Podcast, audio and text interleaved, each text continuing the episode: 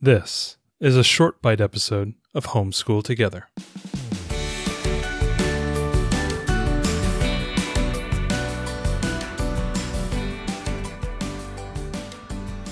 Hello, friends and families. Welcome back to Homeschool Together. Thanks so much for joining us. Is a short bite edition, and today we're going to be covering a game. Did you get this at the uh, Homeschool Potpourri place? I did. I did. I got this at the homeschool consignment store. This is this is not currently made by Gamewright, but you can find it everywhere. Yeah. And since we love Gamewright games, we we thought we'd still talk about it on Yeah. the show.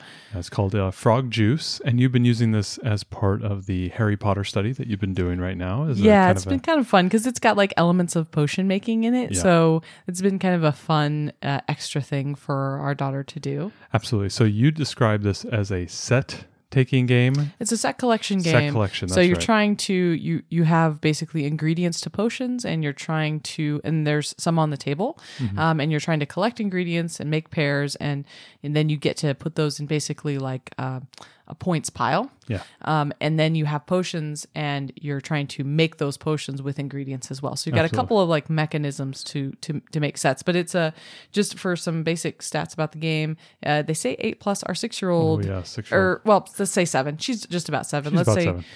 seven up seems to be fine for us. Uh, this is a two to four player, and twenty minutes is what it says. I think that's that's about accurate. Yeah. Um, because it the game is over when the deck runs out. And so, and every turn you draw back up to a hand of four cards. So, even if you add and you have all four players, it doesn't necessarily take longer because you still have to run through the deck. You still have to make the plays. I mean, uh, you're still, in some respects, making action. So yeah, I couldn't imagine if even if you added a couple people, it wouldn't speed the game up noticeably. No. So I think that the fun thing about this game, definitely if you have a kid who's into Harry Potter stuff, there's there are other actual Harry Potter games that I think are much better than this, but as a quick card game base that you Yeah, can get really it's- affordably It's a straight deck of cards, so it's really nothing more. So if you right. It's something you could take traveling Yeah, even. absolutely, yeah, it's a perfect travel game. What I liked about this one is it pulls in some basic math concepts. So basically, one of the the ways you're collecting sets is that these ingredient cards are laid out in front of the table, as Ariel said, and on top of those ingredient cards are numbers. And what you're trying to do is assemble combinations. You can do a straight match. So say you have number eight, which I think is the unicorn horn.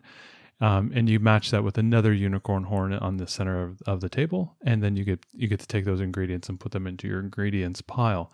You can also do combinations, and the combinations go in one direction or the other. You can't do combos of combos. So whether you're taking in multiple cards from your hand, combining them and summing them up to equal a total that is in the center of the deck, that is not how you do that. You typically either take multiple of your cards that sum up to say eight. You take a six and a two, and then you can combine those two and then capture an eight, or vice versa. You can have a six and a two that's in the center of the table, and that combines up to the number eight card that is in your hand. So you can do those type of combinations to gather up more resources. There are also some really cool little power cards that kind of have a nice little element. There's a, a witch element. If you have a young learner who enjoys witches, there's a way for the witch to use her broom to sweep up all the, the cards in the center.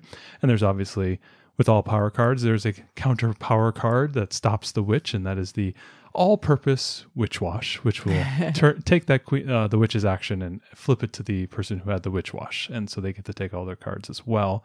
Ariel said alluded that there were these really cool ingredient cards.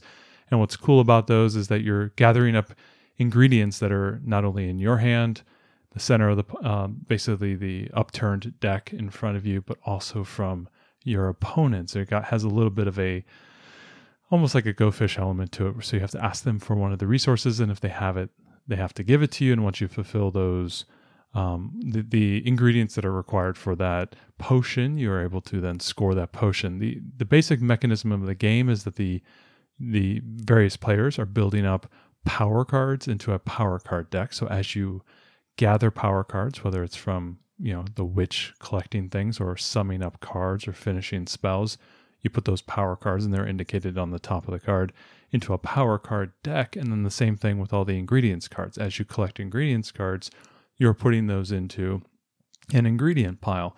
And at the end of the game, you guys count up how many cards you have in the respective decks, and those decks are then the people who have the most are awarded a certain number of points, and then you go ahead and score the end of the game. It's actually fairly fairly simple. There's Yeah. there's a lot of little like when we first entered into it, there were a lot of little rules because there's a lot of different little cards in the game, whether it's the black cat or the witch wash or the witch cards or the number six, which is the frog potion, which is both an ingredient and a power card. Um, and then you had all the power card actions. And so the, it was a lot to kind of get into at first. And it was a little complicated. But then once we, we played a couple hands, it took us about three or four hands to play open. Um, mm-hmm. Um, so normally you have a deck of cards in your hand and you're trying to hide that from your opponent, but we actually played them face down. I face up on the table, and my daughter and I could talk through what we would do. So we did that about two or three times, and then we finally played the game. And I think she she got it at that point, and then we were able mm-hmm. to play five or six or seven hands, you know, between the two of us, and then a few with Ariel as well. Um, I really liked the game. It was really fun. It was really quick. Our daughter yeah. really liked it. She, I think it's a nice, it's a nice yeah. quick game. You know, if you've got somebody who's interested in kind of like spells and things. Um, it's one of those games where you can add a lot of character to it by doing voices and and yeah, and, we, and we kind of got into it. We had fun with it. You can embellish it and kind of a nice, uh, you know, it's only September now, but kind of a nice of, start into yeah. uh, uh, Halloween and getting yeah, the spooky exactly. games out. It reminds me of what you guys did with the uh, Sleeping Queens, where you guys added a lot of phrases, right? And you, and you did some acting and role playing, and, yeah. and I thought that was a.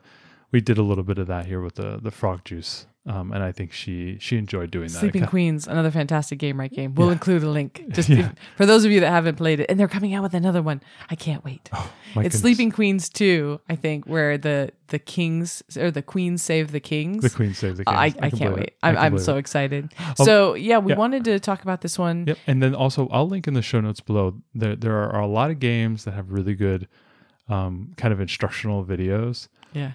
And we couldn't really find a very good one, but there's this this young lady uh, has a small YouTube channel, not many views, and she did a really good job at explaining this game, and it actually oh, cool. made it a lot a lot easier to understand. And so I'll make sure to go ahead and link that in the show notes below if you want to take a look at how to how to specifically yeah. play this game. She did a really good job, and I really I really enjoyed how she she described it. It was very very sweet. So as we talked about frog juice, it's it, this is out of print right now from Gamewright, but you check at your local thrift. I've I got this at our consignment store, and we've I've seen this game before at Goodwill mm-hmm. and Value Village. So um, even though it's not print right this minute, I, I've seen it a number of times at thrift. So I think you can definitely find a copy if you're you're hunting out for it. So thanks for joining us for this short bite edition. Thanks so much for joining us today and making us a part of your homeschool journey. Please engage with us on social media. Join our Homeschool Together podcast group on Facebook and find us at Homeschool Together Podcast on Instagram. We'd love to hear your feedback, questions, and recommendations. Until next time, happy homeschooling!